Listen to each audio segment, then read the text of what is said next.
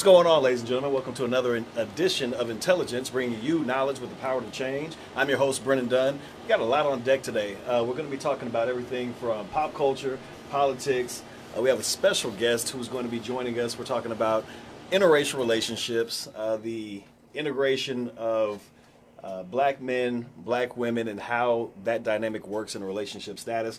A lot on deck. I'm excited about it. Uh, we're going to jump right into this, starting with my main man over here, Charles Sherrod Jr., the tech guru to them all. Um, what am I doing? Just saying hello. Like What's you, going like on? you've done literally every single episode. You, you usually introduce me. You didn't say start with me, so Uh-huh. Anyway, Dr. Rod Singleton, the medical extraordinaire aficionado. That's a lot. It is a lot. So So- you're a lot. So that's how we do this. And the main man, criminal defense attorney, Damon Parrish. I'm here. Usually I go first, but I understand. But we want to save the best for last, and the last that. being this beautiful young lady, Allie Booker. She is a civil rights attorney, and she is going to be our resident person talking about interrelational relationships. So, are you excited today? I am, I am. So, whatever goes on, Allie, know that we love you at the end of the day. Okay. Okay? All right. So, starting right off with uh, pop culture, Dru Hill has just added two new members uh, to their to their to their to their group, and you got uh, names of Jawan Smoke. Peacock and Benjamin Blackbush have joined after the departure of Larry Jazz Anthony. Y'all don't know what y'all talking about right now. Y'all laughing like that's funny. That's Smoke Dick Larry. You know who that is, right? I'm, no, we- I'm not laughing at them. I'm just saying that they've added two. That's Damon. You need to turn to Damon on that one. Um, but the, I mean, these guys are responsible for some uh, some some key music, and I, I'll let Dr. Rod talk about those key uh, vocals. But they did stuff with Aaliyah. Um, I mean, they've they've been around for quite a long time. So, do we really care? Are we really expecting good things from Dru Hill and them? Not even. know- I, I don't know why they're still trying. Now I'm not the music guy. Uh, Dru Hill had a couple of good songs. Uh, Sisqo had a couple of good songs, and if, I guess if they come back with something good, that'd be nice. If there's a, a new song coming out, or, or uh, I don't know, but I personally don't really care that much about them unless they make a good song, and then I'll care a lot. So, It's it's it's like that. So, Charles, during the nighttime, you do a little bit of uh, of musical uh, professionalism. I do. I do. Uh, also known as the what? Uh, the Houston Wedding DJ. The Houston Wedding DJ.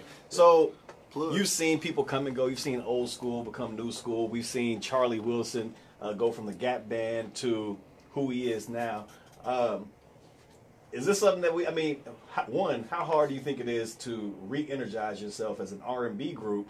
And I mean, is Dru Hill the kind of group, Sisqo and them, the kind of group that uh that can make it? Yeah, I think they can make it. Well, you got to remember. So when you when you got a catalog like Dru Hill has, you can always tour. So Dru Hill can come to the Arena Theater or some small theater right now with another group with a bunch of '90s people, and they're they're to sell out. So keeping that group alive and keeping that music alive is good. Now, if they do new music, um, you know, there's people from the '90s that do. Stokely from uh, Mint Condition had a solo album that's really good. You know, it's not going to be what the kids are listening to, but yeah, it's definitely something I would check out. And with most groups, if you didn't replace the lead singer, if Sisqo is still there, most people are still going to check for him. So, you know, I mean, they, they, they're not going to burn the world down, but I'd, I'd pay, you know, I'd, I'd go see him.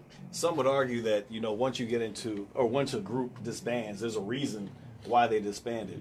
Um, I mean, is this the kind of situation where I don't know, like let, let me ask you this. If you're not a real Dru Hill fan, can you name all the members of the group? I mean, it's in front of me, so the No, answer no, no. is yes. I mean, before that, if, if they if, if somebody said Dru Hill, you would say Sisqo and them. Sisqo and them. Right. You don't know who they are. Pinocchio, so Woody. if they come and they can still they So- can still well, you're a music guy though. Yeah, But like if you're not really a music guy, if you go and they do a good show and Cisco's there, you go you'll be I- happy with it. Unless but Jazz really had a uh, what was his, what was the uh, beauty? Beauty, yeah. Jazz, he, I think he'll be missed, but by me, by music people, but most people will go I check don't him know, out. Chuck. I typically agree with you on the music tip, but I'm not really. I'm Not not. clam- I'm not clamoring to see Dru Hill, man. I'm more. I would be more. I would be more enthusiastic about Frankie Beverly announcing they had two new members than Dru Hill, and that wasn't even my era, man. I just. I'm not if you feeling. rock, I mean, it's like I said this about Miguel. For some groups, you want to hear the songs. You're not really concerned about hearing those people perform Yeah. those songs. But uh-huh. What if know, what if Miguel had made it into Fatty Cool? Like, would we even know Miguel as he is right now? Probably not.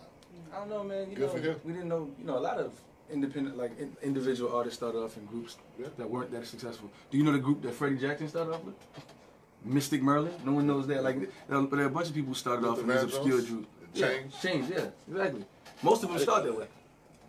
Well, so since we're on this music tip, we're going to uh, go in and talk about a little bit about the money side of this because we talk about how these groups come and go. Uh, but there's another financial part of this is really, really important. The the music industry makes about forty-three billion dollars a year. I mean, it's, it's just stupid how much money is made. Artists collectively make about twelve percent of that. I mean, it, and that's actually up from seven percent back uh, as far back as uh, 2003 uh, and, and, and, and farther back. So, twelve percent and twelve percent is not even really from their music sales. That most of that twelve percent comes from their touring and other uh, ancillary activities. Apple has said, you know what, we want to try to get into this and maybe uh, give them a little bit more of their personal revenue.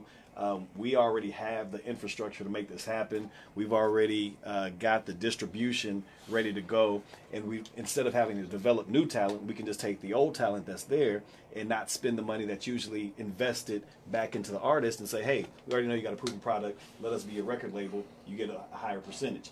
Um, is this a game changer for Sony and them?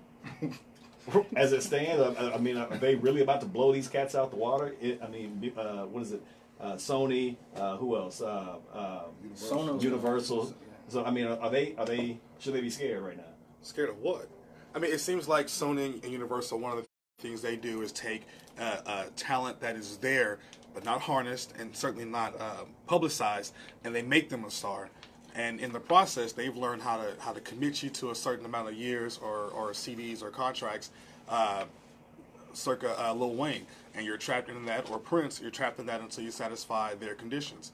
I mean, every, everybody knows the industry is what it is. I'm not a musician, and I've I've watched the uh, New Edition stories. I watched TLC stories. I, I realized that the industry sucks for artists coming out, and it's not until you make it and get powerful that you can jump free and, and make your own label or make your own money. So I don't think they're to suffer any. I mean, it sounds like all Apple's doing is just capitalizing on already made talent that is not under contract. So, Allie, I know, I'm sure you listen to a little bit of music, right? I do, I do, I do. um, as it pertains to because like you know chance chance is one of the new new type of rappers who he actually doesn't make you pay for his music he he gives the music out and then he decides you know what i'll make my money on, On the the back end on the shows and everything else um, i mean are artists getting raped in this or they is it really just about most artists come out new so they they have no money so this is just the dues that you pay Exactly. I mean, I think at the end of the day, they always can remain independent. Um, and I think that's why a lot of artists are independent. You know, I grew up, you know, with artists B King. He's independent. Um, not to say he wouldn't sign with the label, um, but the money would have to be right, and um, it's never right. and he's very intelligent. Um, so you have people, you know, such as him, uh, Kaya, uh, that aren't going to sign. So at the end of the day, it, do I feel like it's their fault? Yes, Dr. Kaya. Um, do I sauce is like starting it's early, you you know? I was just astounded that that name came up. I'm, I'm serious. she said don't don't flex on her gangster now. But nah, Please don't. But no, listen. You know, before I moved to Houston, when I was in the Navy, I, a lot of my homeboys were from the Gulf Coast, especially Houston and New Orleans, and there were a lot of artists I had never heard of before who were out here doing their thing, independent, making more money than any of the cats who were signed to major labels. I think Nas talked about it on one of his albums, talked about the you know down south. It ain't really crazy. They making money. Um, it's true. Like I don't really understand why any of these artists who have a, a sellable product like a chance was was signed to a major label.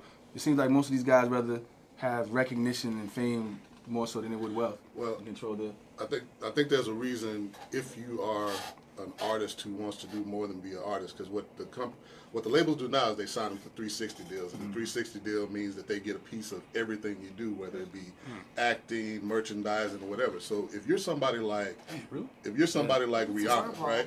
Let's say you're a Rihanna or you're that type of artist, and you can go into a label and you know that they'll front you enough money so that you can do all of these other things and those revenue streams come to you. You'll be okay taking that large upfront money and then having those revenue streams come to you that you share with the record company. Now, if you're a guy like these Houston rappers and all you want to do is make music, then you make music independently or you give it away and then you go tour where you keep all of your merchandise, the t-shirts you sell. So if you're like a Slim Thug who's got beer and t-shirts and shoes and all these things, he makes him he and his company make 100% of those profits. So I think it depends on the artist because if you're an artist and you want to do all these other things, you want to go like all of the actors on Empire that are artists, right? They sign a they sign a contract that says you get a piece of everything, the music, the acting, and all that. But in return, they get to become bigger stars with more access to everything. So But aren't it's you just a if you're slave? independent, you're not. Of course you're a slave. So- you're not. You're but it, So, so no, no, no. I, I would the answer to that to me is no because I mean, what's what's how many people first of all can buy into such a? I mean, that's almost like buying into your own franchise for free at this point, and you put in like five years worth But of work. this is this is what we we don't we also miss, right? This is the record label's fault too, because when Napster and all that stuff was happening, and people were downloading music, they were so worried about illegal downloads. Instead of creating the, the creating the infrastructure to sell directly to their customers, where you can log into uh, whoever.com and get your music, they allow these technology companies. So now, when you're, I pay Apple Music every month. I don't pay Apple Music for the music. I pay them for access to a library. I pay them for their technology. I pay Spotify or whatever it is. You pay for access to that, and they cut out the artists. So the artists, as as creators, it doesn't matter what you create. You can't sell directly to your consumer unless you're independent, like they used to do, where they drive around the record stores, sell their CDs on consignment, and they get back all the money. And- so and- that's that's kind of the record label's fault as well. And quite honestly, Allie, back to your to your comment on, on slave labor. I mean, you got to understand with every with every business and with every profession, you got to pay your dues before you get in there. And these cats c- come in; these are the dues you pay. Entertainment is one of those industries where it's it's a, a New York minute type thing where five years is literally a lifetime. So if you can last that long, your contract isn't a lifelong contract. Your contract's somewhere usually between three to five years, or depending on the type of contract you have, you know, it's a number of records to be made. So you've got like a, a four or five record contract. Once you've done it, you're good to go. But you got to put in your dues, and I, I mean. I don't know how else you're supposed to do that, Look at, look except at it like, doing it like look at it like this though. Let's say you're a mom and pop business outside of music not created, and you sell candles, right? And you got a really good candle business in Houston, and you're making a killing. And then Walmart comes along and says, "We can put you all over the country, but you have to give us a percentage of your profits." Do you do it? Maybe you say, "No, I want to retain creative control, and I'm doing well." But then you say, I got to change. You know what? If I go to Walmart, not only can I make candles, now I can make pot holders and I can make whatever. That gives you the ability to switch, switch if you want to do that. So, I think it's an option. What were we gonna say? I mean, I think it's kind of like wanting to own your own business. I think you either want to be a worker or a mocker. You know what I mean? You're a mocker or a schmoozer. And so if you're to sign with a label, you're not willing to do what it takes. At the end of the day, you need someone to be over you. You want them to pimp you out, take your money, and give you meager foul. You, so So you gotta be a starving happens. artist that's working out of their trunk for the next 15, 20 years, and then hopefully maybe I get enough to, What to is do the something. difference If I'm between getting getting Toni 100%, Braxton every If time I'm getting she 100 files percent for of two million, that's better than getting I mean, You- point zero five percent. You, you got to get to two million. Two million might take you 20 years to get to. Not necessarily. But, Listen, man, man. let's let's be real. If you got a hot song in the streets, but you still live in the hood, everybody think you rich, and a record label comes along, you ain't never had nothing in your life. You made one song, and they tell you I give you five hundred thousand dollars. That's more money you ever seen in your life for some of these kids, and they 18, 19 years old. My So, point. No excuse to get Exactly. Yeah. Uh, And they make so yeah, much but they're off getting of they're you. getting jerked. But I know, man, but- if you if you young and broke, This goes back to, to the fundamental scheme of us not controlling in- the industries and the artistry that we create. Like we get jerked across the board, whether Black it be people- entertainment. black But, people but to be fair, black people we jerk jerk black our people own. too. Right, we jerk our own. I mean, how many times have you I mean, seen? look at Weezy. Look at Weezy and Baby going through it. I mean, Weezy let's just got It's, TLC. it's learned behavior.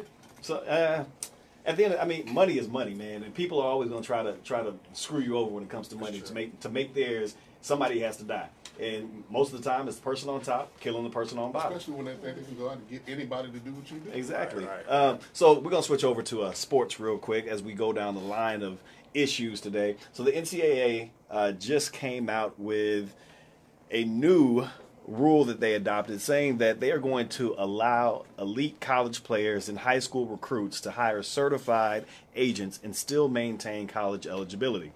The big question in this is how, what what is considered elite. You know, who's going to determine that that elite process? And then they open it up uh, for a certain number of people because the elites are only going to be 10 to 15 people, uh, generally speaking, that, that even have this ability. Um, and al- al- also, they have um, expanded the recruiting process from five to 15 visits, which is going to put a strain on recruiting budgets across the board. Um, I really don't care, but you know, the, but the, the, the, the institutions are worried about that, saying now we got to put in more work, more money to try to get these cats out here. So as far as as far as this elite status is concerned, I don't see how this really helps the situation. So, I don't think that, I don't think determining who's going to be the arbiter of who is elite is the crux of the matter. I think more so than anything, this is this is this is the NCAA's tell. They basically know that the writing's on the wall for them. That the jig is up. That this scheme, this this this racket is about to come to an end in some foreseeable future, right? And I don't know what this is intended to address. Like, who, how many players are going to benefit from this? I don't I don't know. I don't know what the what is the ostensible goal here. Well, that's what I said. I don't know who this who this really is afforded the opportunity. I mean, you got the ten, even the cats that are coming straight out of high school and going to to the pros. What's the, or you got to do a one and done now for, for the uh, NBA. But I mean, they sit there for a year and then they go. During that time, we all know that people are already approaching them. They've already. I guess it, this is a matter of making it legal for them instead of having to do it uh, below board. But I mean, quite honestly, this this is a system that having the most elite go through isn't going to change the substance substantive system as it is. because the majority of players don't get don't go to the, the pro level, and that the majority of players who are still being affected by the NCAA system are not. This is not going to this is not going to address the system systematic issues at all. There was another aspect to that that I think will address it, and that uh, if I understand correctly, whether you're a leader or not, if you declare and you don't get drafted, you can still maintain your eligibility at school. So that and I think that exists uh, whether elite or not. I think that's good for That's the, still just an infinitesimal fraction of all the NCAA athletes. I'm just saying it'd, it'd be good. I think that's still something good for the students. Who I mean, they, to, who wants to come back to college after you like, you know what, I'm out, bitches, and then you come back. So Well, about that being why. out, Here's why: because you keep your scholarship and you get a chance to fix what's wrong. If you think you're going to be drafted and you're not drafted, and you're you're a pro level person to be drafted and you don't get drafted, you can come back and like you're still in the program. And if there's an issue with your technique, you get one more chance to get it right, as opposed to now you don't get drafted and now you got to go out and get an agent. Like if you ever watch Hard Knocks, you see guys who come out who don't get drafted. That life is hard. They get an agent. The agent invests a lot of money. They do hopes and prayers on this right now, preseason NFL, trying to make it. I imagine the D League and basketball is the same way. I imagine the minor league baseball is the same way. but in, what I mean, isn't that the purpose of the G League? Isn't that the purpose of FIBA? I mean, uh, I mean, yeah, you, you're going through there for this development way- purposes. This way, you can stay in school, and let's say, for instance, you These don't get ain't drafted. worried about school. Well, Yeah, but may- so- maybe. So, so is, is the source of your outcry against the NCAA about the elite players, or is it about the majority of the players who are exploited by the NCAA who still are under the scheme? Because this doesn't do anything to address all of these kids whose bodies are being used to prop up this massive revenue stream that's coming into the NCAA. It has nothing to do with that, That- and, and that's my bigger point. This is this is a drop in the bucket. This is a, this is a red herring. This is throwing the dog off the scent. This is them doing something to try to appease us. But this is, is, nothing. it really though? Because I mean, Really? it, it literally does nothing. That's what I'm saying. It does nothing, but we're talking about it as if it's a big deal. It's not a big deal. It's a Well, no, it, it is a big deal. To a very it's, few it's, it's a it's a big deal in, in scope and policy. Now now you see, you're seeing a change. Now they're allowing, allowing you to go pro. Oh, you to make pro, go, come back to be amateur. Now they're saying if you're a high schooler and you're still amateur, now you can get an, an agent. That's a that's a monumental step forward because before, if you were an amateur, you were an amateur. so are these guys going to still get suspended for selling their likeness? My are they still going to well- get suspended for, for taking per, taking you know money from other outside organizations? are they still going to? Are they still not going to get video game revenue? Probably. Are they still But- going to be paying the coaches millions of dollars while they get this nothing? is the first. I mean, these questions. I Yeah, said so- probably. so this is But nothing. is This the does nothing. It, it doesn't do nothing. It does something because it gets the ball mo- rolling in the, rolling in the next step forward. So you're not going to have a monumental leap where all of a sudden college athletes can now have agents and can and be be treated as pros but still collegiate. But right now, not one big step. It'll happen incrementally. So death by a thousand cuts, and this is like this is cut two I or like three. to see the stat. So outside of the NBA, we switch over to the NFL, where uh, the the NFL has just let the world know that they're going to start including male dancers as part of the reverie. Um, you've got dancers Quinton Peron and Napoleon Jinnies have been preparing for their NFL season since they made the Rams cheerleading squad in March. Uh, both New Orleans and Los Angeles are gearing up to have cheerleaders dance on their squads for the first time. Uh, this will open it up to other teams like Indianapolis and Baltimore. They have stuntmen, but I think that's going to transition into more uh, gender neutral uh, activities. Since I'm all about y'all, well, y'all so childish. Y'all are so childish. I mean, come on, this, what's, what's wrong with this? I mean, this is this is Nothing. Nothing. equality. I'm all about free enterprise, man. If that if if, if the marketplace is uh, amenable to that, fine. Well, the world I is just don't wanna see changing. dudes Scientology is taking over. I mean, at some point there won't even be a sex, according to what people are saying. Doesn't matter. Madam, Si- how we go from I'm just the saying. I'm just saying. That was some I real mean, Louis Farrakhan type, type stuff you just did right there.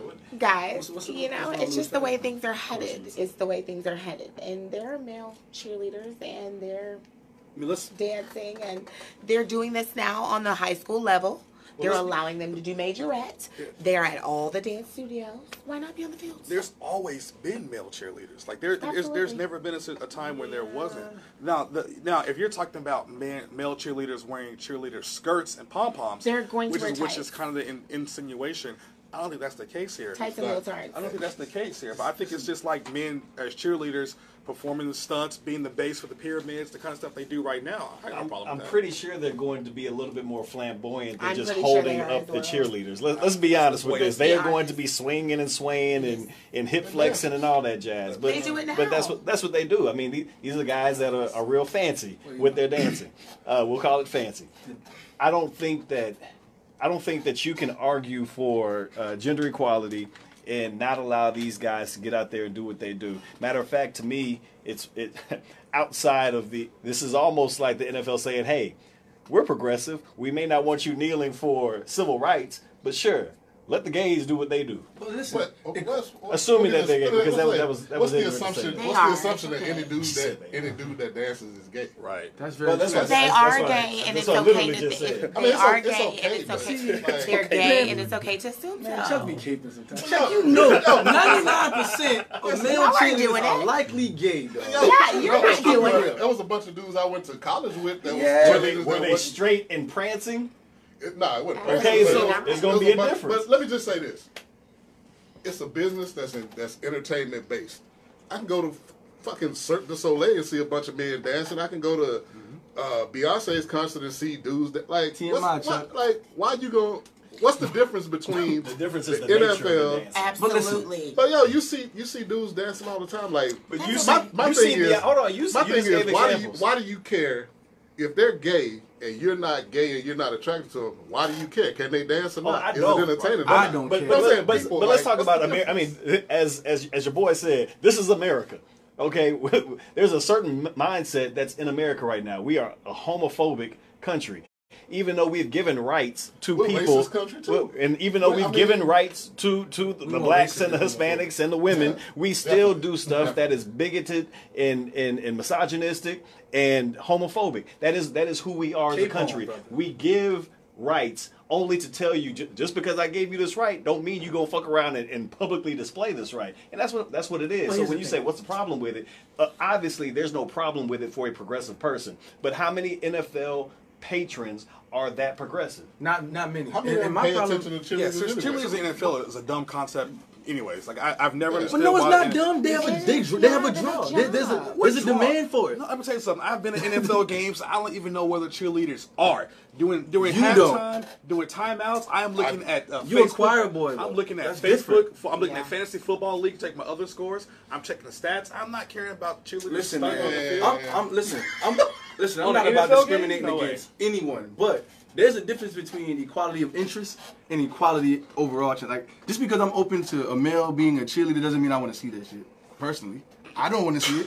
I don't want to. I want to. If I want to see it, then I want to see the girl shaking their ass. I'm just gonna be. I'm gonna be real. So, That's so what what I'm saying. so what So what about the gay men? They don't get a chance No, I'm to saying see it's a cool for them. I'm just saying shake as far as my dollars being a vote for me. For But what male about the dancing- gay dollars? They don't. They ain't No, working. that's not. Mm, you Gay make, dollars. You're making a false argument. It's I'm not, gay I'm not, I'm not money. arguing. The I'm gay not arguing that gay people's dollars don't matter. I'm saying me, my dollars matter as well. my ma- Are you gonna stop watching? Oh, no, first I'm, of all- first of all, I'm all- boycotting the NFL, so I'm not watching any of them. Let's be clear. All dollars matter. Yeah. Yes, So they do. it doesn't matter if they're gay dollars At the end of the day, NFL is saying as long as it doesn't take away from our revenue stream, we're going to let it happen. Now, what they've done is actually open up a can of worms because if they see a drop off, they can't go back on it because it's Sure going they to make them. Sure they- no, they they won't. can. They Let the can't. market They do can't. No, they'll just restrict and regulate what can be done on the go. field, the dances. But remember, That's what they'll do. They can. They, they can. Yeah. do it. They're gonna be the superior dancers. Somebody's Let's got to just put make. that out Somebody there. got to make the team. They'll just say you didn't make it. You weren't good enough. And, and just remember, you kind of hit upon it earlier. That this is really just don't look at these guys kneeling. This is don't talk about that no more. Let's talk about gay guys dancing on the field if they are gay. I mean, that's really all it's about. Okay, man. I love everybody, man. Get Well, money. And and we'll leave it with that. Get money. Get money, Moving bro. on. And as we move on, we're going to start to get a little bit more serious. Um, the other day on the news, uh, Fox uh, correspondent Laura Ingraham made some really interesting remarks. She had a whole segment where she was talking about our country, tis of thee, uh, this sweet land of liberty, in which she said, in major parts of the country, it does it does seem that America, that the America we know and love, doesn't exist anymore. Massive demographic changes have been foisted on the American people, and they're changes that none of us ever voted for, and most of us don't like the former Grand Wizard David Duke went retweeted her saying, "Yes, uh, one of the most important truthful monologues in the history of MSM." People are touting this as the almost the the the, the visage of white nationalism incarnate being spouted on Fox News. I can't find anything that she said that I can find where it disagrees with that particular notion. She came back and said, "Hey, um, what I said wasn't meant to be about race. I don't know how you can talk about the changing demographics of America and not have that be about race, especially when you saw the montage that was sitting in back of her, uh, showing uh, the wall, showing, show. I mean, everything about it screamed." This type of person is not who we voted for to be in our America that's changing into a demographic that doesn't include us how do we get past? I mean, is are we are we at the point right now where overt racism is just back again? Yes, and thank thankfully, I'm glad. I, I- don't know why everybody's trying to drive the racists underground. Why y'all trying to get Ingraham off the, off of television? I want her to be unabashed about her position in the position that's held by a lot of a lot of America, a lot of my coworkers, a lot of our friends. So called. Why are y'all doing that? Listen, I love the truth. I, I- let me know whose business, not the patron. I, I love it. I don't want you to drive Laura Ingraham off the, off the off the air. I don't know why we're being so sensitive. This is not. This is not.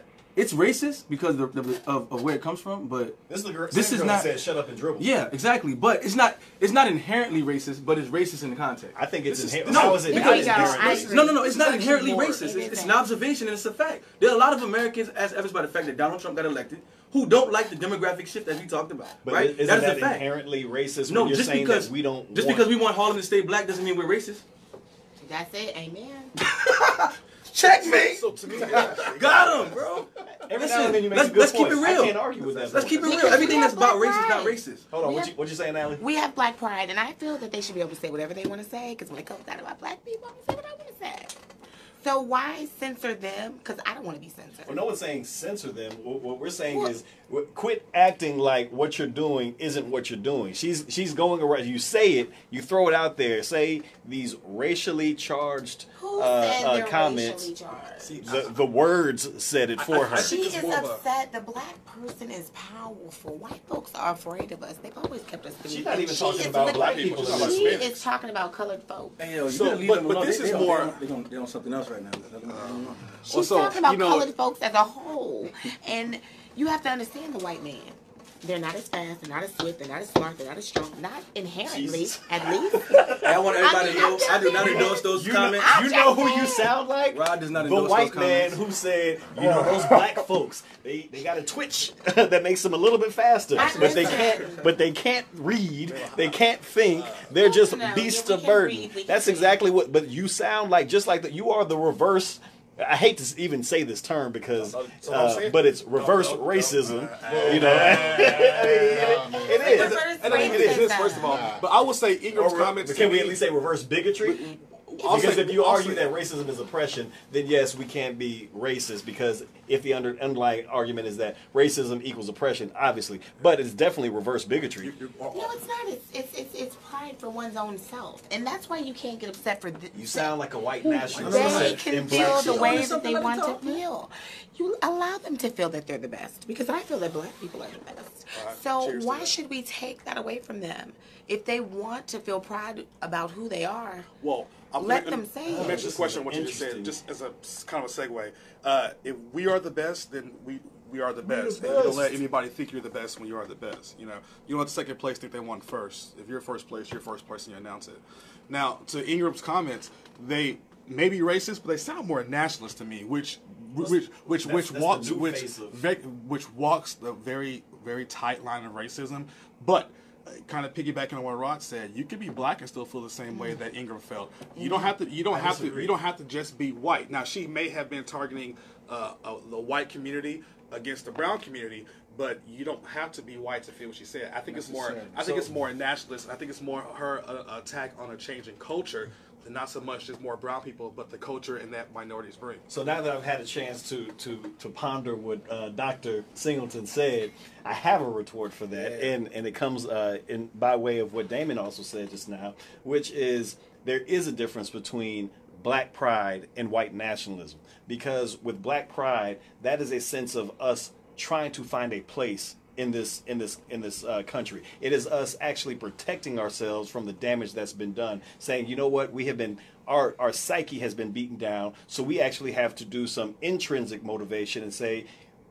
with- For, for for several hundred years, we were told that we were less than. No, no, no, sir. You are more than the less than. So that's what I consider to be black pride versus this white nationalism that says we don't want you here unless you are doing something for us in a manner of subservience. Well, those are two, hold on. Those are two different. Those are two different types of mantras. White nationalism is saying we're good without you, and we don't want you here for any other reason other than to serve us. Black Black pride is saying we've been subjugated for so long we want to be included. One is exclusive, one is inclusive. And just because you say something like, well, what about people in Harlem wanting to have an all black Harlem? The difference is we've never had anything in America that was progressively our own. So, yes, we want the opportunity because we were shut out of white America to have something. If you didn't want us, then let's let's be inclusive to our own. Because I can guarantee you right now, if black people black people wouldn't have an issue with brown people coming in, they wouldn't have an issue with progressives coming in, uh, but they do have an issue with a, the type of people who have been pervasively invasive coming into the You know, the, situation. the, the one hole in your argument is we, we argue and talk about white people as if there's some monolith, right? You know, they, white people. You know, white people didn't include the Irish at one point, right? Mm-hmm. You know, they they have enclaves within the cities. In any city you go to, they had to fight for recognition, fight for equal rights as well, right? So why why do we give black? Why are you giving us this particular pass or this caveat when you're not giving it to other people in this so-called monolith of white people? Your argument doesn't stand up when you when you look at it like that. There's there's no white people really until they you know they unify, you know they find common ground, right? But no, what's your what's your retort to that? That white that we don't find common ground with them. No, no, no, you missed it. See, I knew what you were doing. Let me let me. So, so I apologize because I'm trying to Yeah, multitask. I, I know. I know, and I, you, I you- you. did this on purpose, too. No, I didn't. Go ahead, say it again one more time. I just said that white people aren't a monolith. You had you've had segments of white society who have been disenfranchised. You have segments who have been oppressed. The Irish comes to mind, right? Okay. And so you have different ethnicities within this umbrella of whiteness. We we, we conceive of, of, as a, as a monolith. Gotcha. And if you're talking about you know it being different for white people versus us because we are fighting to preserve something that we have in a society that t- tries to take everything away from us. Well, you can say the same thing for other demographics within the white community as well. So it doesn't hold up. I don't really think you can because at the end of the day, when, when let's talk about the, the, the progress of white America as they as they transferred themselves over here. You had this Puritan class that first came in here and did what they did. They had a it was a homogenous society of Puritanism. Then all of a sudden you had the Italians come in, you had some Jewish people come in, you had the Irish come in. So at one point you had the Irish saying, "Hey, I don't want these Italians over here in my particular neck of the woods," and uh, and vice versa on the other side. But then all of a sudden, when more groups started to come in, different factions start to get band together and say, "Well, we're at least better together Mention than it. this." Saying the Jews coming in and saying, "Well, hey." We may not we may not all be Italian or we may not all be uh, uh, Irish, but we're certainly not Jews. So now we've banded together against them. And then as another group comes in, well, let's bring these African slaves over here. Surely we're better than them. So as white groups had to, they formulated cohesiveness within their individual demographics. At no point were blacks ever included in that. At no point were Hispanics ever included in that. If you weren't Anglo Saxon American, then you went from us being divided to we're stronger together because we all look the same. We all at least come from a European background, so it's not going to be the same. Black people don't have that kind of um, um, um, co- well, not even the. Co- I'm not even talking about our, our own. That's a whole different issue. I'm talking about we don't have an end to that secret society because we are the f- most removed from the homogeny of European American. Yeah, but so here's what I think. If you let's step away from race for just a second. In every society, you can look at India where everybody looks the same. Power always looks for somebody to subjugate and to keep power away from. They have a class system, right? They got a caste system where if you were born in a certain caste, you can't rise above that. If you look at white people in America and Europe, uh, people who, by whether by violent means or whatever, who have power, always try to hold on to. it. If you look at continent, at countries in Africa, everybody looks the same, but the people in power find somebody, another tribe or somebody to to other, to make the other that are coming to take their place. You hear white nationalists scream, "The Jews will not replace us" when they march. Like it's, I think it's more about power dynamics and people who have power, especially white people in this country. When they look at, okay, the demographics are shifting. If the demographics shift, that means there are going to be more of them. If there are more of them, then they can do things like elect officials and people who hold those offices then control things. They control purse strings. They make different laws, and that's when they lose power. So I think there are a lot of people who are inherently looking at other people as I don't like that person because they're black, white, or whatever. But I think for in this country, they're more concerned about the power and what they're going to lose, and it's not really a race. that's what It's a symbi- I think it's a it's- symbiotic yeah. relationship between the two because you have on one side, obviously, they are afraid, and, and we've we've heard white nationalists say this, saying, "Well, they're taking our jobs, they're taking our land." It, let's assume for a second that it's theirs to begin with, but the the problem, the the question for them is, well, what about me? What happens when you give more to them? In order to give more, there has to be less going to somebody, Yeah, but you and hear that's that. the question. You hear that at every level. You hear you hear black people when Mexican people who will work cheaper and harder take away labor jobs, saying they're gonna come here. You know, they'll come here and they'll they'll work for half of what you work for, and you don't have to. They, But they it's do the- picking they do the cucumbers. same thing, I don't see just- none of us in line if you have but- hopping in the field. anything. I mean, but any any labor job. But Yeah. you think about it, it's always somebody looking at an other that are coming that's coming to take something from us. As we move on to the next part of this topic, uh, Allie, what are your thoughts on this? I mean, I didn't mean to put you on the spot if you don't want to. no, talk it's about okay. this. My thought process is, I mean, I believe that I said originally exactly what they're saying. Of course, you have to put someone beneath you, but at the end of the day, you put down those Like who you don't want to conquer you. That's what I'm talking And if they're a threat, you you bat them down. And so that is what is being done. Mm, So, so white people are being backed into this corner. This is the only way for them Can to I get fight the us. last, like one, one last thing though on Laura Ingraham specifically? There was another stat that came out today that said like some upper ninety percent of Fox viewers are white people. She was she was speaking to the people that watch her. Like that's you know the message that that know. they they give out. Yeah, well, I hear what you're saying, but we're gonna move on to the the black.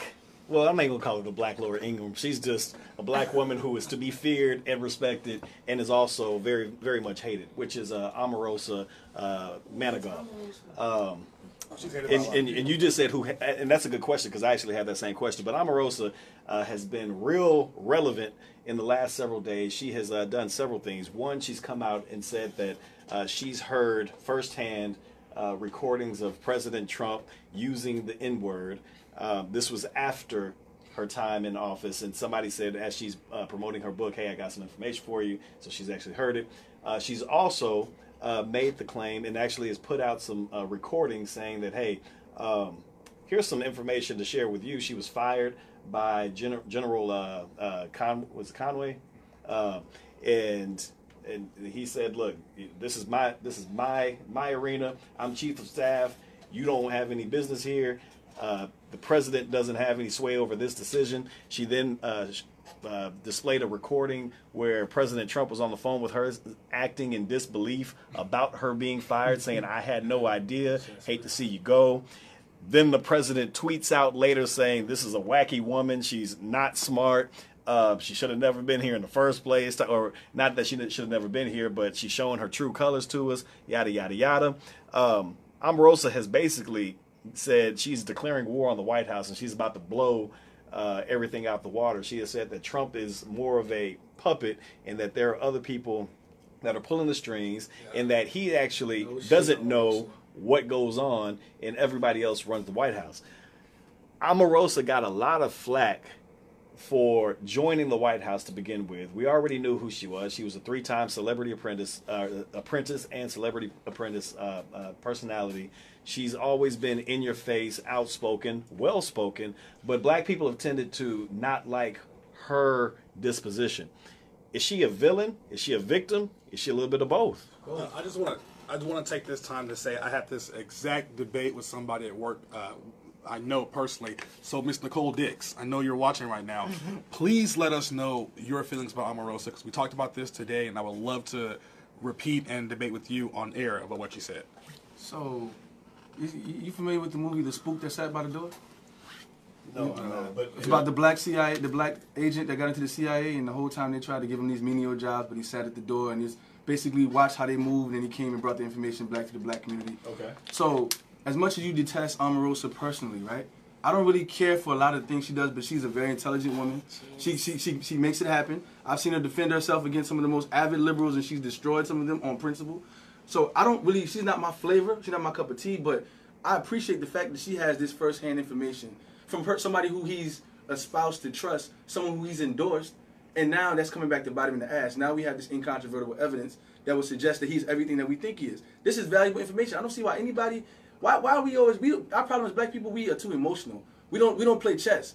We need this information. We need her. She was a valuable asset to us. If we look at it that way, we don't have to like her, but the information she's bringing back to us is very useful. I don't For what- understand why. for what purpose? Because it's one thing to assume that Donald Trump is an overt racism, racist, right? You can some people can hide behind this policy, say, well, the ostensible purpose was this, but even though it has the effect of discriminating certain people, when you hear that he calls people a nigga straight up, you hear that you know he directly contradicts himself. You know he's not mentally stable. All the things he's saying it corroborates what we already know, what we thought we knew. Is this she's somebody who was credible and who's giving us information that basically is sound. This, now. Like, this I- I isn't, I gonna, this see- isn't going to change anybody's opinion about Trump. If you if you already know Trump's a racist, this is not going to make you say, "Oh, I already know," and now I really know he's a racist. And if you don't think he's a racist before, this won't change your mind now. So sometimes it's not about the majority of the liberals. It's sometimes getting some of those minority conservatives to say, you know what, maybe we have backed the wrong horse, and maybe it's time for us to get gonna off of that. If you if you supported Trump and you have still supported Trump to today,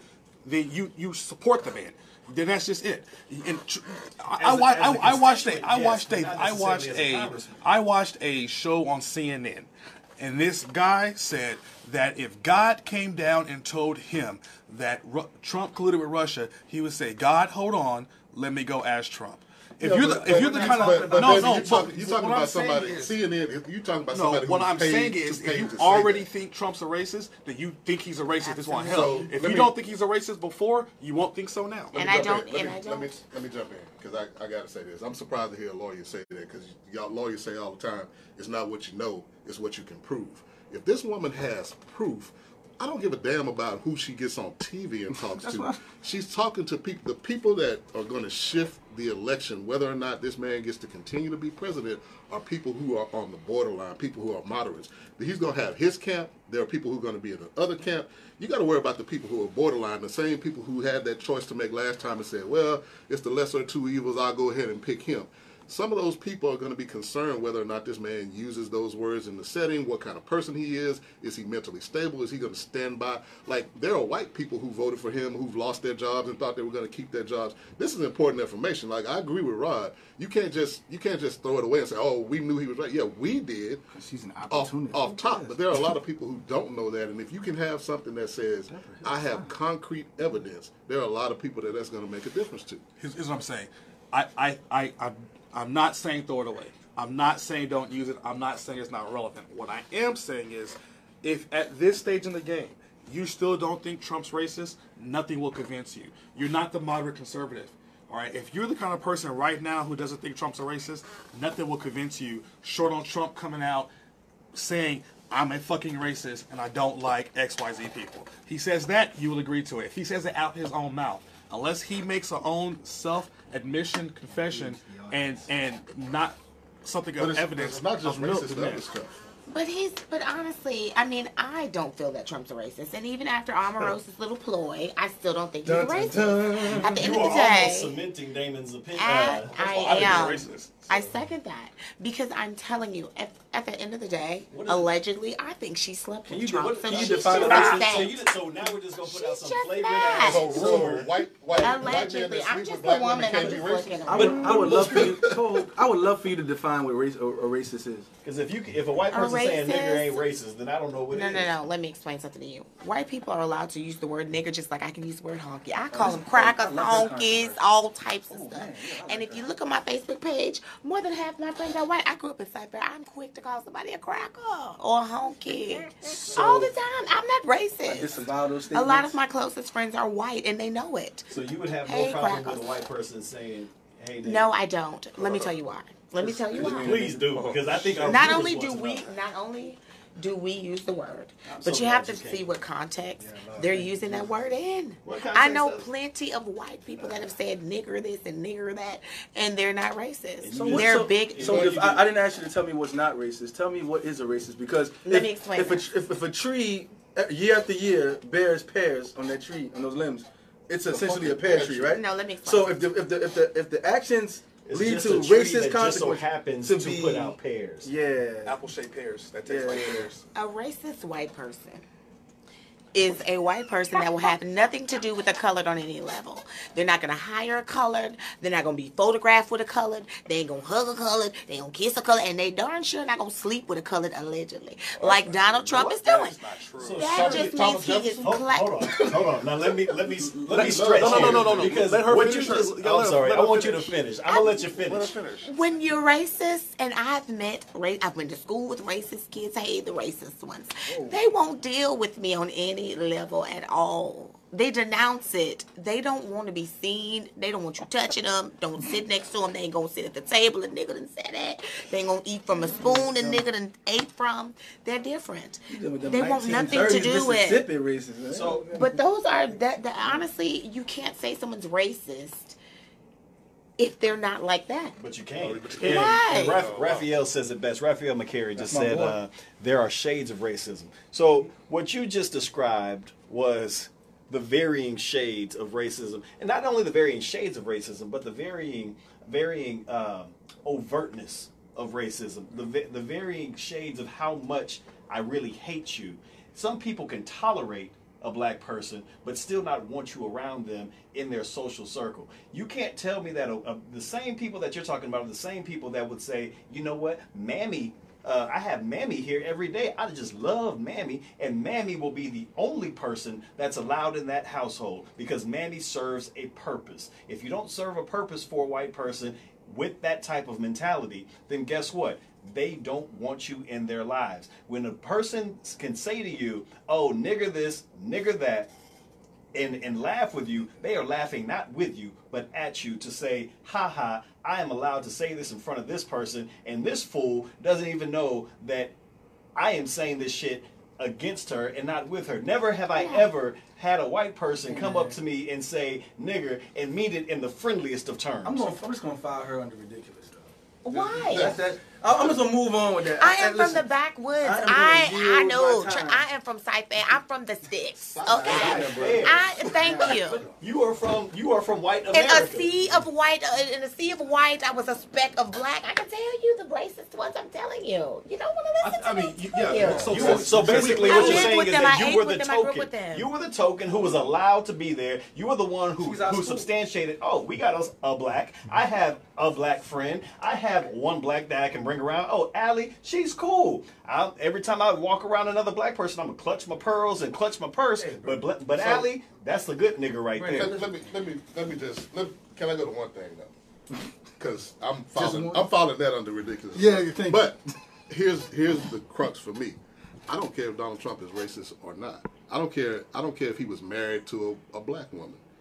If you, as the president, CEO, whatever you want to be of this country, enact policies and things in this country that are racist in nature, that's what I care about. You ain't gotta like me, because there's there's gonna be people that don't like us and don't like black people or whatever.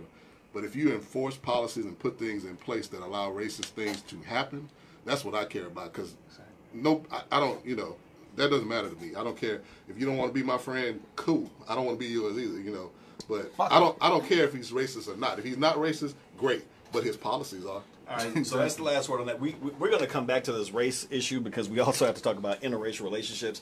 I need to take a break from it because my, my cholesterol is going up just thinking about this shit. Uh, let's take a moment, go over to some tech stuff, and we're talking about Snapchat dysmorphia. Uh, essentially, what that means is people that use filters. Uh, you got Snapchat filters, all these new filters that come out. They, you know, they smooth out your face. They give you dog ears. They, they plump up your eyes. They do all these things, lips, eyes, all those things. They're c- cosmetic in nature for a visual effect. So much so has it been going on that doctors are now calling it a disorder to always need it. And people are now acting on the techno- technological visual and putting it in their lives and going to the doctor and saying, hey, I want to look like this because I want to look more like my Snapchat filter. Quite honestly, I don't see this as being any different uh, than the same type of dysmorphia that we've all dealt with. It's just the newest age of technological um, uh, um, self abuse and, and lack of self confidence. Are we? Is this something that we need to be afraid of at this point? Is it something that uh, I mean, is this too shall pass, or we are just really turning into a society where at the end of the day, in 2025 or 2040, we won't even look like our regular selves anymore? So, like most things in the media, I don't agree that this is sensationalism. I was just talking to some folks last week about how I have not seen a natural photo of a black woman in the last two years. Like ever since Snapchat filters came out, you know the one with the bunny ears and the, Yeah. and the dog Yeah, baby yeah, eyes, the little freckles and shit. Now, now they now they getting so so so so so slick with it. They gonna they gonna Photoshop the ears out and kind of leave just the eye like they got some natural like you know dog baby eyes and shit. The shit is terrible. Now this is just another iteration of like so. I love the black women. I'm unapologetic about that shit. Yeah, don't just put it on them all- No, no, no, no, no, no, no, I and know. white This women, ain't- anyway. but that's all I care about. So that, That, But we got to be fair and say that, that this is across the board. This is Yeah, across for the sure. board, right? But I'm still waiting for black women to get back to black features, and now we got this to deal with too. You got to go to DC for that. homie. I know, man. I, I, I'm, I'm hurting, bro. Uh, personally, I, I don't care, and I, I, I'm, I'm more curious. Uh, is there an ethical consideration for, like, let's say, doctors, uh, if you were doing um, plastic surgery and and somebody comes in with this kind of nonsense, and I'm, I'm asking you, Rod, is there an ethical consideration that you have as a doctor to say, okay, this is a bridge too far, or can you be like, fuck it, you pay it, you pay for it, you get it? Listen, I'm an emergency doctor. If you're not dying from something, I don't care what you do. That's a plastic surgeon's purview. well, But so, you're only- you're only a doctor, I but, but, but you have the same but I- ethical considerations. No, I don't. If you want, listen, if you as have, long as to, you're not I- I think- if you're not gonna harm to yourself, others, and you can perform your uh, daily activities of life, you are allowed to be crazy as shit. Yeah, but I think some some di- we have seen people that go crazy with plastic surgery, but I think a lot of times uh, doctors who perform plastic surgery will make people go through some type of psychological evaluation. Make sure you think about it. But at the end of the day, people before Snapchat, people used to take pictures of whoever, whatever the hot Mm-hmm. actress was. They would take that into the doctor's office and say, "Make me look like this. Make me look like Kim Kardashian, whoever it is."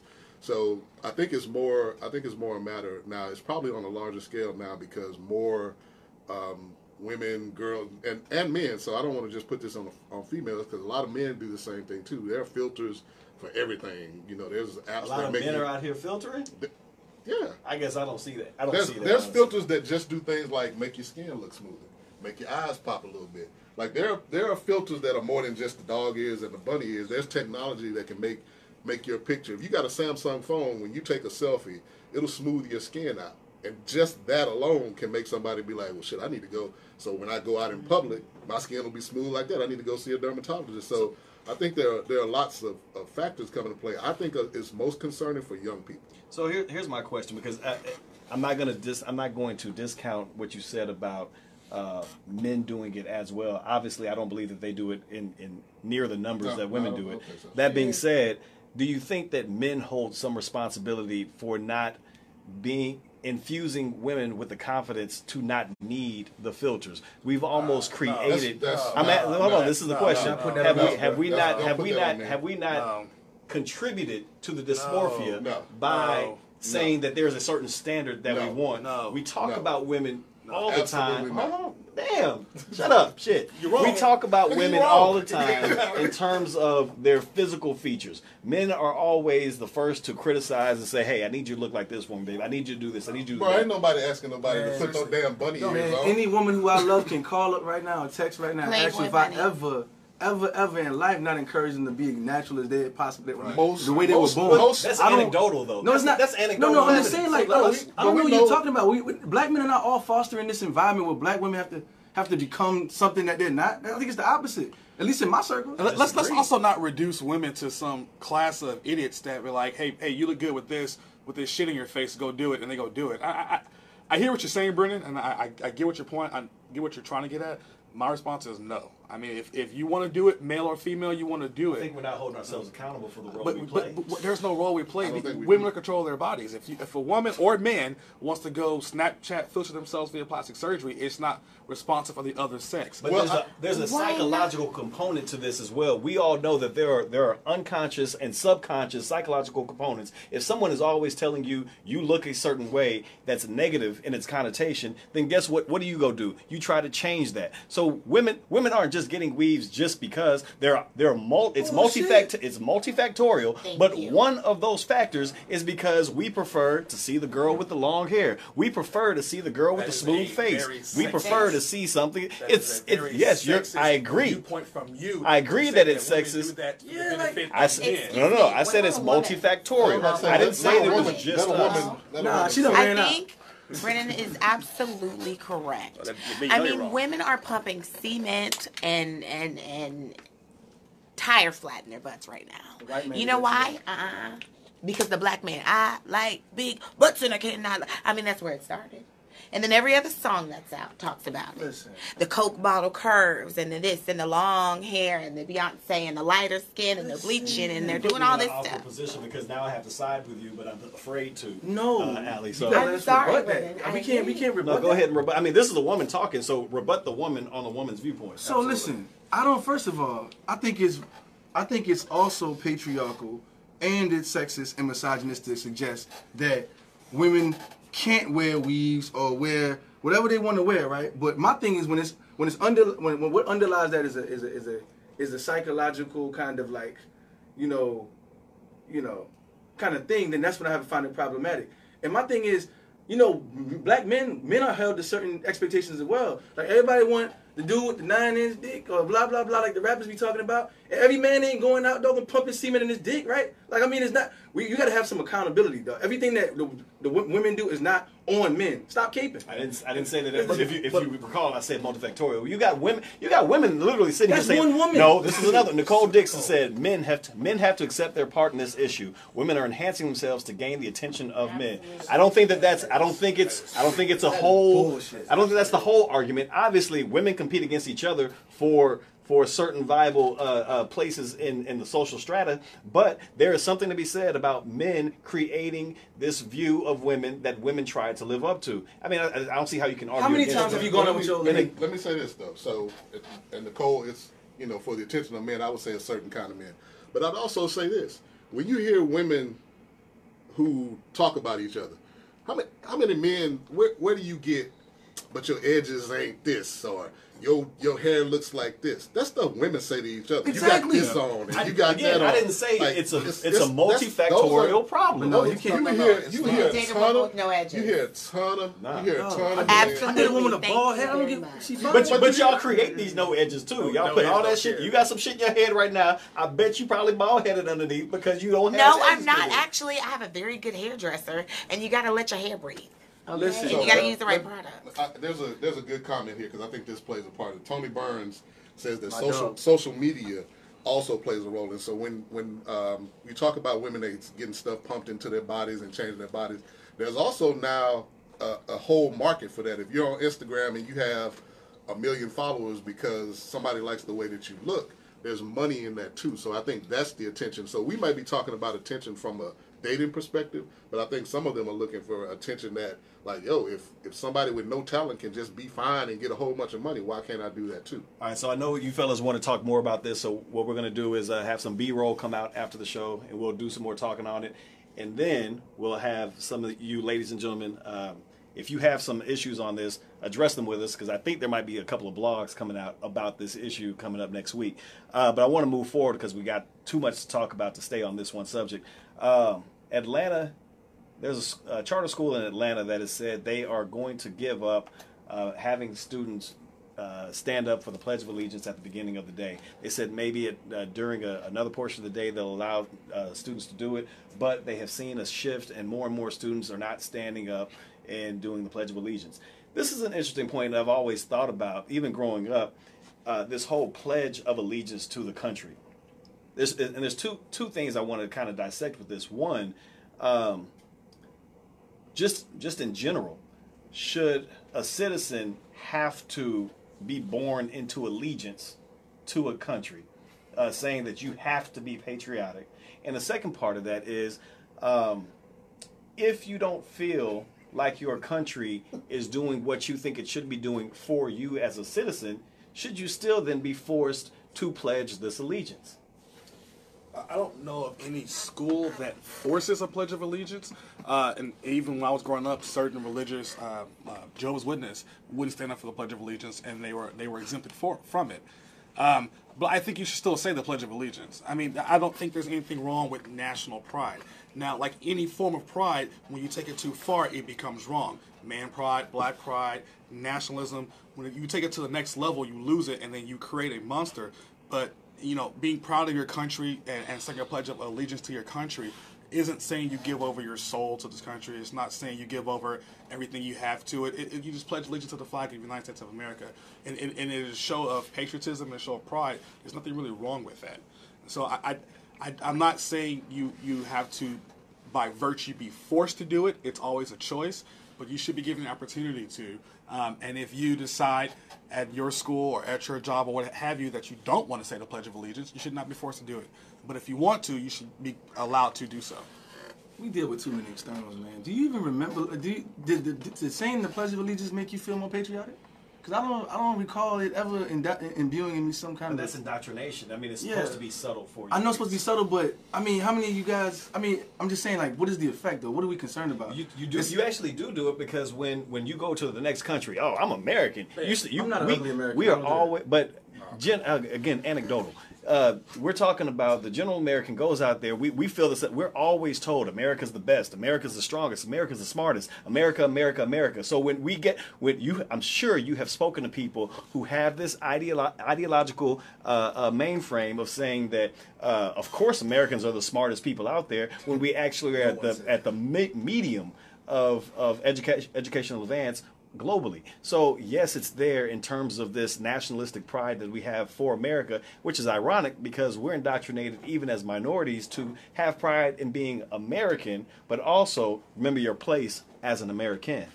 There's nothing wrong with having pride in being American in, in whatever country you're from if you are American, if you're a Mexican, if you're Nigerian, there's nothing wrong with having that pride in your in your in your national origin. I, I, don't see anything wrong with that. I don't see any fault with it. And yes, sometimes I do feel happy and patriotic when I say the Pledge of Allegiance, or sing the national anthem, or sing the Texas anthem. That's because repetition so, is the mother of learning. The more you say something, the more it's getting ingrained. Whether you feel you start feeling it because you keep saying it. Well, so we're going to move on because uh, we we all know that there are issues with pride in this country uh, on both sides uh, to quote somebody.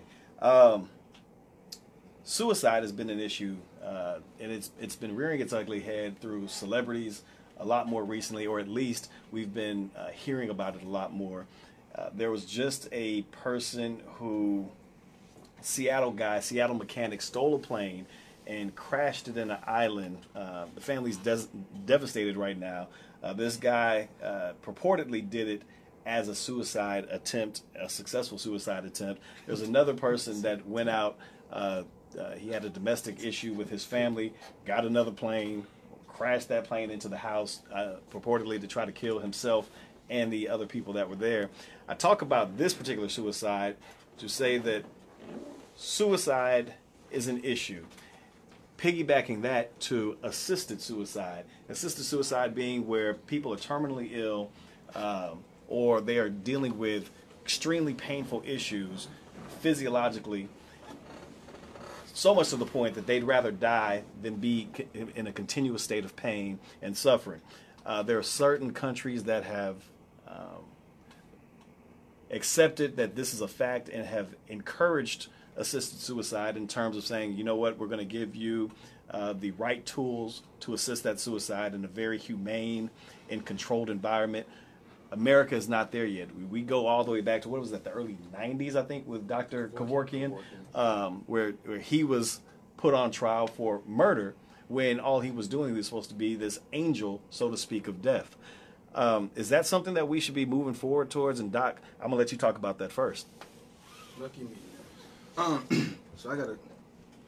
I swore a Hippocratic oath, right? So, but I have opinions.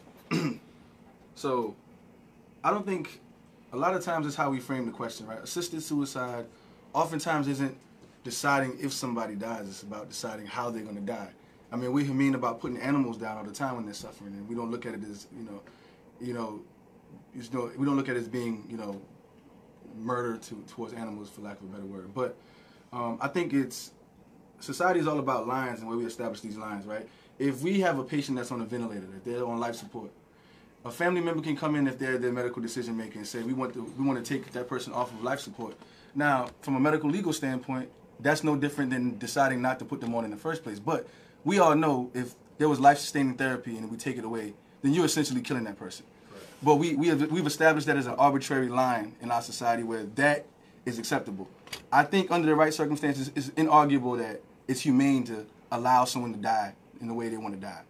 I don't really think it's controversial. I think for some people from the religious uh, aspect of that, you know, the whole where there's life, there's hope, they believe that there's always a chance that there's going to be some kind of miraculous turnaround. They might find some kind of uh, issue with that. And I'll let I'll let I'll let Damon talk about that. But from a secular point, I don't see any controversy in it. Uh, Thank you, sir. Yeah. Uh, uh, I, I guess uh, I mean, you know, if you promote life, you promote life. Uh, I don't think I have an opinion either way as far as assisted suicide goes. Uh, certainly, I can see the merit if you're suffering and if you are in a lot of pain to wanting to end your life. Uh, but you are right. There's a part of me that feels like you know you don't know what God has in store for you. You don't know if there is a, a, a light at the end of that tunnel that might be there, might not be. I don't I don't know. So I don't I, I can't put myself in that circumstance because I'm not in a place. Uh, and luckily for me, no one in my family has been in a place where they've felt the only escape was suicide. And so all I can say is, I mean, I, I, I give out for hope. I always give out that, that, that, that there's hope out there to make something better. Um, and I think suicide to me is kind of the end of that hope, and it makes me sad. But secular or not, why why why should it even matter um, when you talk about the individual? Why why shouldn't an individual have the ability to say when their life ends? I mean that we t- we, we talk about all the time. My personal right, it's my body. Uh, we, whether we're talking about abortion, whether we're talking about drug usage, whether we're talking about being in relationships, we always say my body, my right, my whatever. Why should the government have this one caveat to say, uh, we, we're going to make this illegal for you to do this. Um, if you make that choice, you make that choice. I don't see why secular or religion should have anything to do with it. So because it, I don't know of any, I don't know of any jurisdiction that criminalizes suicide. So if you try to kill yourself and you fail, I don't know of any place that you will It's get arrested for it. No, no. There's a difference. To answer Brendan's question, uh, if you want to kill yourself, you can do so. I don't know of anybody that that will stop you. The about that's what I'm getting at. But I think you're asking uh, to answer your question. If you want to kill yourself, you can. The government can't stop that, and they can't punish you for doing so. However, they can step in and say no one can help you. Yes, sir. And I, and I don't know if I see a fault in that. If you want to kill yourself, then you do it. But allowing other people to step in and say do it this way and we'll help you. I mean, I, I, I can see how the government has an int- the government has an interest in Well, that's not Absolutely. necessarily that's, that's, that's not necessarily true because let's let, let's let Allie, Allie talk on this. Well, real I'm quick. just, I'm just wondering where you draw the line, Brendan. You know what I mean? Like, where do you draw the line? Like, At murder, they're death, dead. I mean, well, they're dead. So are you going to ask them, you know, did you really want to die? You know, when this person assisted you. And so at the end of the day, like, where do you draw the line? So no one should be able to assist you. If you're going to kill yourself, do it on your own. Because at the end of the day, who's to say people won't, like, help people that don't want to be helped? I mean, you can't draw the line there. So that, I mean, I think it's just a safe way. Safe way? You know, you know, I mean, surely you can have have have have, have that. Um, what am I, what am I trying to say? Documentation? Well, do- yeah, I said there there are ways to get around that, saying, "Oh nope, just kill himself." There, there are guidelines that you could put in Well, what place. they're to follow. mentally, you know, a lot of people are mentally unstable. See, that's the I problem. mean, and so you just can't. I mean, you cannot. Well, if you want to be crazy people. and dead, be crazy and dead. So that's on the problem with our, so, so, so our societal definitions of insane make it impossible for that scenario you talked about to be true because we deem anybody who wants to take their life as having some kind of mental issue, you know, underlying that. You know, it, for, for the most part, yeah, you can't come. yes, You can't yes. come to the hospital and say, "I want to kill myself," but I'm in my right state of mind, and we're gonna let you go out the door. You're right. We, we're obligated by, by law to keep you in the hospital and you know detain you. So there's no there's no individual right to kill yourself per se either.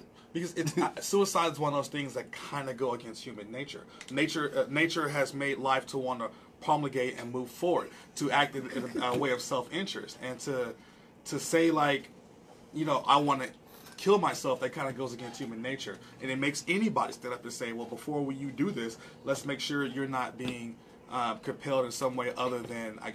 I guess a genuine desire to kill yourself that's not spurred by mental illness or drugs or coercion. All right, so we've come to the point of the show where Allie, uh, this is where it is. You have you have been been been shining, uh, but it is your time to truly shine as we talk about the first of our great debate topics, which is interracial relationships. Uh, quite often, uh, we were we were given this right to intermarry back in the uh, 1970s. It was a it became a it, it became a constitutional right.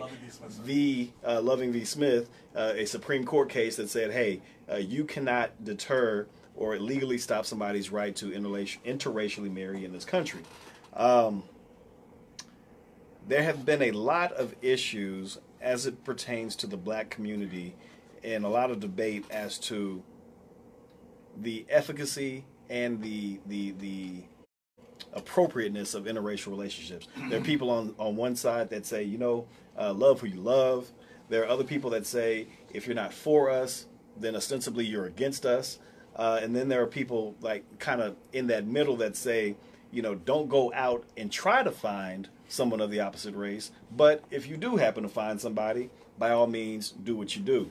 Uh, we've talked before, and, and you've been on social media and have had some pretty outspoken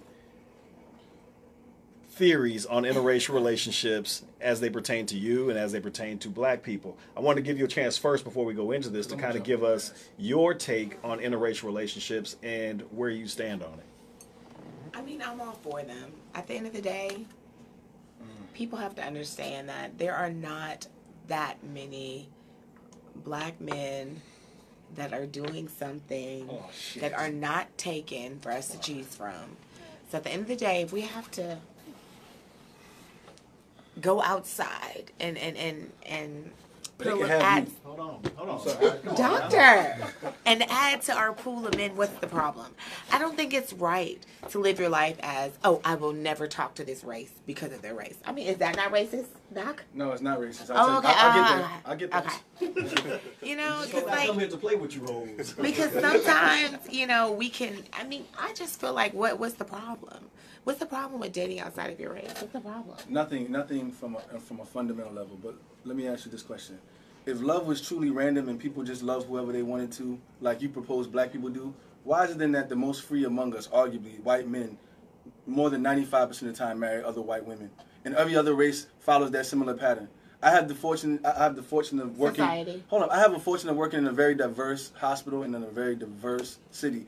And I have a lot of Indian friends. I have a lot of Pakistani. I have a lot of Nigerian friends. And invariably, these people preferentially date within their race, and no one has a problem with that. But when a black person decides that they want to not divest from their community, they want to take this, you know, this professionalism I gained, this knowledge, this wealth, and they want to cu- cu- cultivate a black family and keep that strength within their community, all of a sudden you start throwing around terms like racism or intolerance. I don't think necessarily that someone should, you know, shy away love from somebody else, but we should make an effort to try to keep those resources in our in our, in our, in our community. Everyone else does it, but somehow it's a pejorative to to i i when it comes to black people. That's why we're where we are because we don't think in a unified No. sense. We are where we are because the you, you, you, and you won't go talk to a friend. That's why we are where we are. Okay? Won't go to You won't go talk to a friend, You can't just say and shit. you won't lift them up to the status and level that you're on. I'm just not going to sit up here and call anyone out. But out of the men in this room, almost all of them are taken, ladies. They're all taken. So when I'm and they're all educated, they're all smart, and they're all handsome black men, but they're taken. So you want to leave me with the ones with the pants off their behind, the felonies, what's left? You know, and it's easy for you intelligent men to tell us intelligent black women stay within the race because you have already chosen and you have someone. But for those of us who don't, what are we supposed to do? Do you know the riffraff we must settle for? Okay, so, so hold on, hold on, hold on. So what I'm hearing from you, and, and it's not, once you sift through the bullshit, you actually aren't you aren't saying something that's terribly off base. When when let me try to translate. What you're basically saying is, hey, look, the pool of dateable black guys is low because most of what you would consider to be the dateable black guys are taken. Correct? Absolutely. Okay, so instead of having to lower your standard and settle for somebody who's not necessarily what you feel to be the elite force of black of black men, you go outside and say, "Let me go find somebody else that's that's still elite, not necessarily black." Correct? Absolutely. Does that then preclude you from dating black men, or have are you at the point right, right now where you're saying, "Look, really, all I'm dating right now are black men," or I'm sorry, are white men, or are you still including black men as part of that dating pool? I'm still including black men as part of the dating pool, but I will say it's like one tough, you know, So I got a you know, it's some you. Indians, some Hispanics, white, and then you know one black.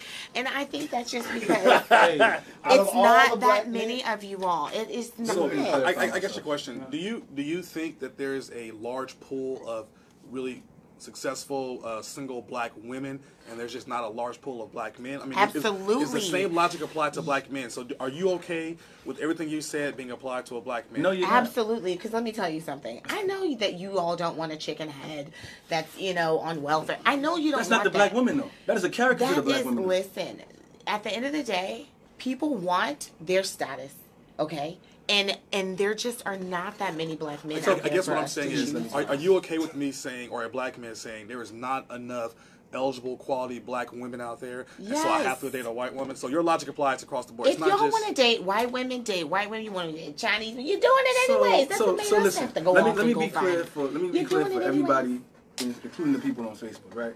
I am not love is love, and if you find love, damn it, stay where you are, right? But I'm talking about preference. I'm not talking about if y'all see Rod 20 years from now and I got a white lady and y'all be like, yo, you're a hypocrite. you can't call- I'm- you can't pull a Kanye. No, I'm not. I'm not. saying- I'm, what I'm saying is, I preferentially want to build a black family with black children, raise black wealth, and have that that that stem off and you know to my generations and my progeny. So I don't see anything wrong with that because everyone else does that. What, what, what's what's what's what's sinister about that?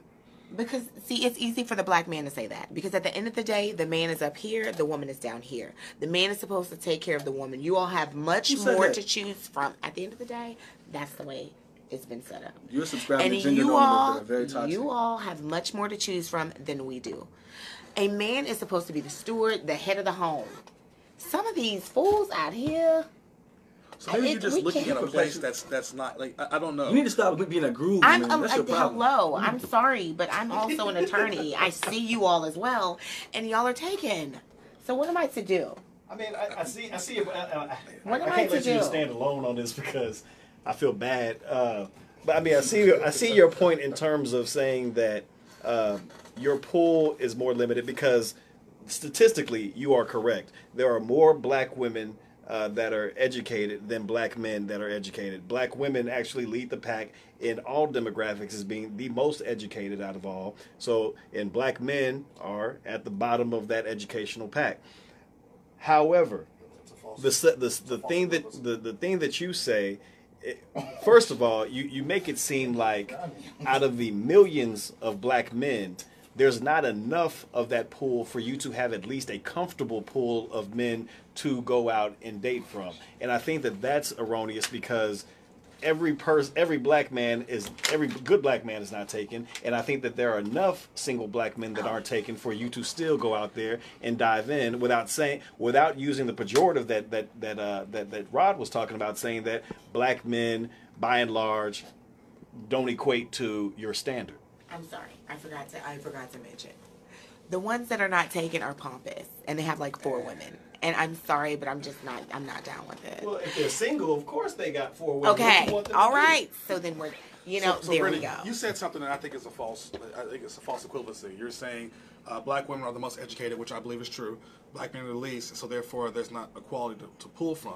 And I disagree with that. I didn't Su- say su- success not. doesn't. Education doesn't equal success, and money to me doesn't equal success. You can find love in a variety of ways. And so if you're limiting yourself to somebody who is just like me in education and wealth, you might be missing your successful person or your or the person for you in exchange for for a blue collar worker or a non blue collar worker um, who, who who provides for you and provides for anybody in a way.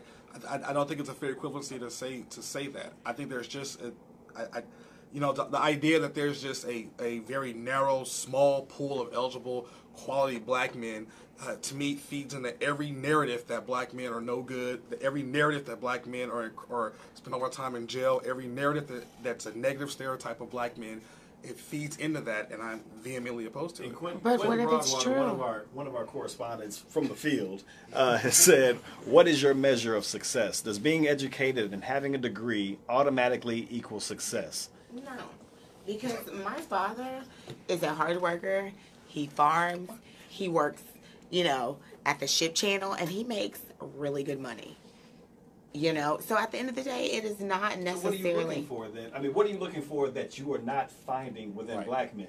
And I, because you can't say on one end, I need to find a good man we don't care, with, man. with this high education rate, and then on the other end say, well, you know, uh, my father's a shipyard guy. He makes he's, he makes well enough money to take care of a family. Those two things are not equivocal. No, they aren't because see, you guys are equating education and money. At the end of the day, people have to be equally yoked, and that's just the truth. You cannot be with somebody that's so different from you that you guys don't, you can't intertwine. And it's that's what you all want the black woman to do, obviously. So what do you? How do you oh. feel about? So what, what is your take on black men versus black women? How, do you think that black men are? Do you think that black men live up to the standards that black women have for them in terms of Right. I want a relationship? This is the standard. Are black men not living up to the standard? Well, the thing is, you have to understand that a lot of the black men that that li- that are elite have a horrible attitude like Doc over here. So I mean, how do you mm. expect Call him out, they have some nasty out. attitudes? Two snaps in a circle. And so it's like, That's what I call his okay, ass elite. you, you're gonna deal with that, or you're gonna, you know, not deal with that. So, So I mean, I just I don't know. I've been listening. So it, my here's my thing. There's a lot of talk about like elite and educated and successful and this and that. Like, yo, just if that's your standard, great. Go out and find who you want to find. But like, I think we- we're just missing like. There, there doesn't have to be talk about what your preference is or who you. If you have a standard of the kind of person that loves you a certain way, that treats you a certain way, that outside of what they have or what they do or whether or not they're elite, because that's I don't I don't even want to get into that.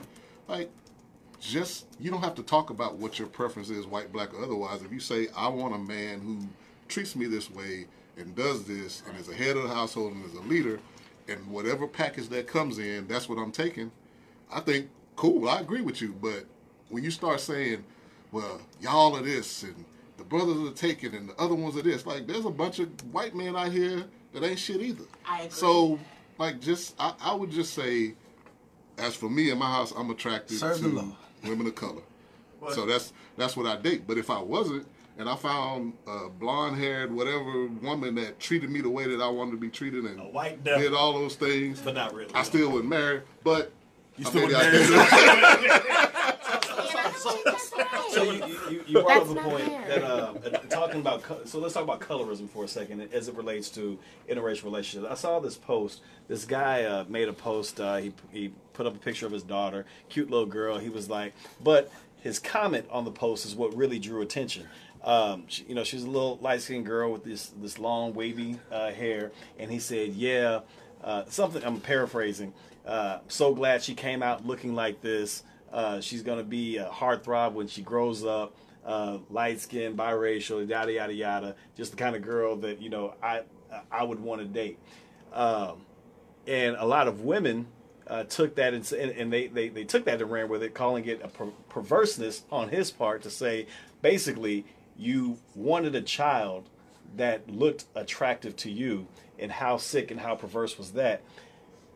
That's one issue. The other issue is our sense of in a relationship wanting somebody with more European features because we have this subconscious feeling that um, if we can get away from what the regular standard of dark skin looks like because we have been subjugated so long for the look we have, maybe if we lighten it up, we provide a better um, um, one, we provide a better outlook for our children. Two, I don't want to be viewed as somebody who's who's out here with that type. I want the next best thing. And if I can't get white, then I can certainly integrate white into my lifestyle and into my family uh, narrative. What do y'all think about that? Colorism, stupid shit out. It's, it's, It's stupid, but it's real. It's, it's very real. real. It's real, but I, I still don't understand how that archaic idea still persists in 2018. It- it- Well, I, I, I'll tell you how this goes back to the thing we, uh, what I said about the flag. You keep saying something long enough, you keep repeating, hearing something repeated long enough, it becomes socialized, and some some people think that it's true. There's historical context and precedent for why people think a light skinned person is quote unquote better than a dark skinned person. It didn't come from us, right? But it was propagated through us and taught. If you look like this, that means you're you know, whatever. You you live in the fields or whatever. If you look like this, you get better treatment. And clearly, if you are living, let's say you were living in that time, right? And in that time, you saw that your child was able to have just a little bit of grace or dignity or hope by looking a certain way if you were to sleep with this man instead of that man, right? Those things, as bad as they are, become the psychology that gets passed along that you need to look like this so you won't be like there are times like if you look like this, you're more likely to be killed, lynched, or whatever. If you look like this, maybe they'll give you a pass because they think you're masses offspring, right? And that gets we forget about all that stuff when we get to this, right? Because it keeps coming down generation after generation where we're taught that this Eurocentric version of beauty is what's right. You got little girls who look at dolls and put down the black doll because they they're taught as babies that that one's ugly and this one's pretty. So you get that over and over and over again, and then when you get to be adults and people make these dumbass comments, you wonder where it came from. Like it, it keeps happening over and over and over again, and it's in all of our entertainment. That when we were growing up, you didn't see a dark skinned girl on TV. Listen. It was, you know, that that's, it's true. socialized. the, the historical origin of colorism is absolutely it makes perfect sense right Yes. but what i can't understand is in 2018 the jig is up the rules is, is so black women have been you know disparaged for their lips Yeah, you know yeah. their hips their And they- color and they the go out and texture buy it. their- yeah the And texture of their and it. hair everything about them and in 2018 there's a billion dollar industry where, where uh, other races try to recapitulate those features Yeah. and black women are still feeling this I mean, but they, a, but a- they, they still feel it because What it's are you- still what are you saying? it It's still still there, exists. even amongst I know, but I'm- it's I'm- still there. Hold on, you're saying that they now have to hold themselves accountable for the subjugation and say, you No, can't I was just remarking on how strong that is. If But that in fact the reason it's still why there, it's still and it there. still comes from us. Absolutely. What, what did Lil Wayne say? I want them A. Marie's. You can have them Kelly Rowlands. right? Absolutely. It's, I it's, get it all the it's, time. it's, it's passed down and passed down and passed down. But, but, but it, it, women. it, So it, it's interesting that it didn't start with us though. It definitely started with white on white. Like if you really trace back colorism, they used to have they used to rub mercury on their skin to make themselves paler. I have no idea why. So the But- answer to but- that it comes from a s- from, from a class system. Uh, essentially, and this this this is Still feudal. All right, Um, you can have it now. I'm saying, well, I'm just saying. back when you're done. Sure, sure. But Still- to answer that question, it's a feudal Good issue because the darker you were, the lower class you you were assumed to be because you were out working, Right. while lighter skinned people, fairer skinned people, if you're talking about white people, fair skinned people were indoors, which meant that they were probably the clergy, they were probably the landowners who didn't have to be out in the sun. So sun Yeah. sun kissed And- meant that you were a worker. And- ahead. So, so I, I, I- I get that. The point I was making with it, which is to illustrate that it didn't, it, it although it has been promulgated upon all people, uh, it didn't start with our people. But we certainly have the uh, means and ability to stop it. We just don't. We carry forth Well, the idea of European beauty, even when we know we That's what I'm shouldn't. But let- And- let me- and, and that's me- a, that's no longer, in my opinion, a, a, a, a, a issue with uh, uh, col- uh, colonialism or white people. It is now on black people. When you know the jig, when you know the That's problem, saying. when you know what's going on, and you still fall for the okey doke, it's on you and not them. Let me let me just say this. I want to add one thing because we blame social media for a lot of bad things. I think this is one place we can look at social media and say there's some good coming out of it because people attacked him for those crazy views that he had. The Oh, guy the that guy made the post about you, his yeah. daughter, they attacked him for that view and talked about how stupid it was.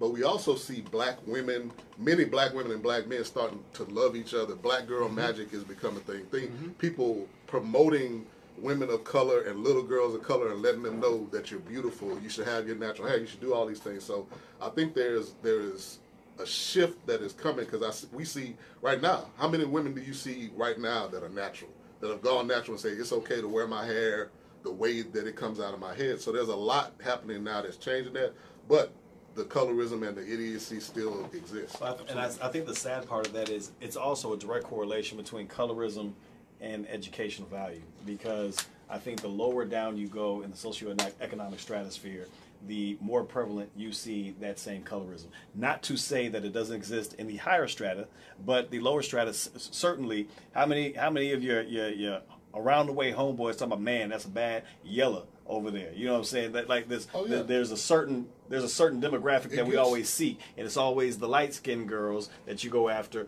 for that demographic. And every now and then you say, no, no, no, I really like me a little brown skinned girl. Again, it's about the strata that you that you live in, and there's something to be said about colorism as it correlates to socioeconomic status. I, I would say this: my wife went natural about ten years ago, and she was encouraged by everybody except for black people.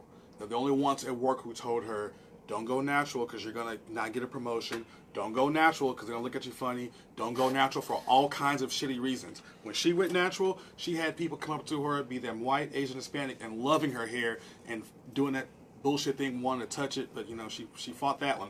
But they are all for it, and she only encountered flack from black people. So I'm gonna say it again: colorism sucks. We all I, nobody says it's great, but I think this is an issue that we ourselves are promulgating upon ourselves, and we have to escape that. Yo, we got to fight that. I that. agree, bro. I agree. So, and actually, next week on this show, we are going to uh, uh, delve much deeper into uh, black divisiveness, colorism. Uh, we're going to have some some regular people, quote unquote, on the show. These are uh, just general Facebook users that have that have said that they want to come on and talk about this. Every now and then, we want to give uh, people that are not the titled type of person uh, chance to come on here and just see what the layperson's opinion is on this. So we're gonna have a little little fun with this next week. It's gonna get uh get interesting. Uh, Allie, I want to say thank you for being on the show. But before we head out, I do want to give a little black magic. And again, we are talking about black girl magic, uh, and only because this week we have some sad news coming our way. Uh, the great songstress Aretha Franklin has been um, has been uh, has been told we've been told by media that she's in hospice now. Uh, she is knocking on heaven's door. Um, just want to give a little bit about Miss Franklin, so we all know who she is. Uh, she was born March 25th, 1942. Uh, she was raised in a very gospel household. At the age of 18, she transitioned over from gospel to secular music. Uh, you know her for such great songs as R E S P E C T, Respect, uh, Natural Woman, Spanish Harlem, and Think. She has 112 charted singles on billboards, including 77 Hot 100 entries, 17 top 10 pop singles, 100 R&B entries, and 20 number one R&B singles, becoming the most charted female artist in the chart's history.